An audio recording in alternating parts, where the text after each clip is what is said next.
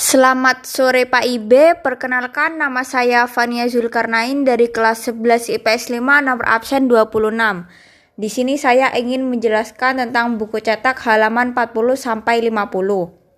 Alat musik harmonis adalah alat musik yang berfungsi sebagai melodis dan sekaligus ritmis yang mampu menghasilkan nada dan juga dapat dimainkan sebagai pengiring dalam paduan nada atau yang lazim disebut akor.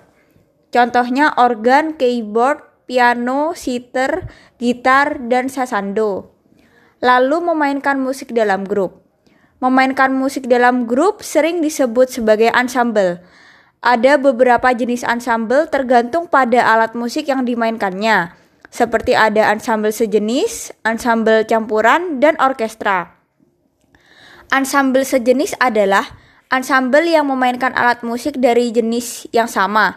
Misalnya ansambel perkusi, ansambel tiup, ansambel gesek, dan sebagainya. Yang pertama adalah ansambel perkusi. Dimainkan dengan alat-alat musik perkusi, misalnya rampak gendang, rebana, drum band, marching band, gendang, dan lain-lain.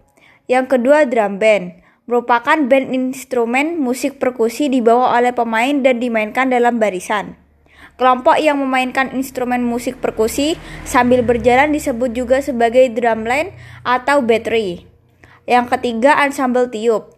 Ansambel tiup adalah ansambel yang seluruh instrumen musiknya terdiri atas alat-alat musik tiup seperti recorder, flute, trompet, saksofon, klarinet, oboe, trombon, dan french horn. Yang keempat, ansambel gesek. Merupakan ansambel dengan kelompok alat musik gesek seperti biola, cello, kontrabas, dan violin.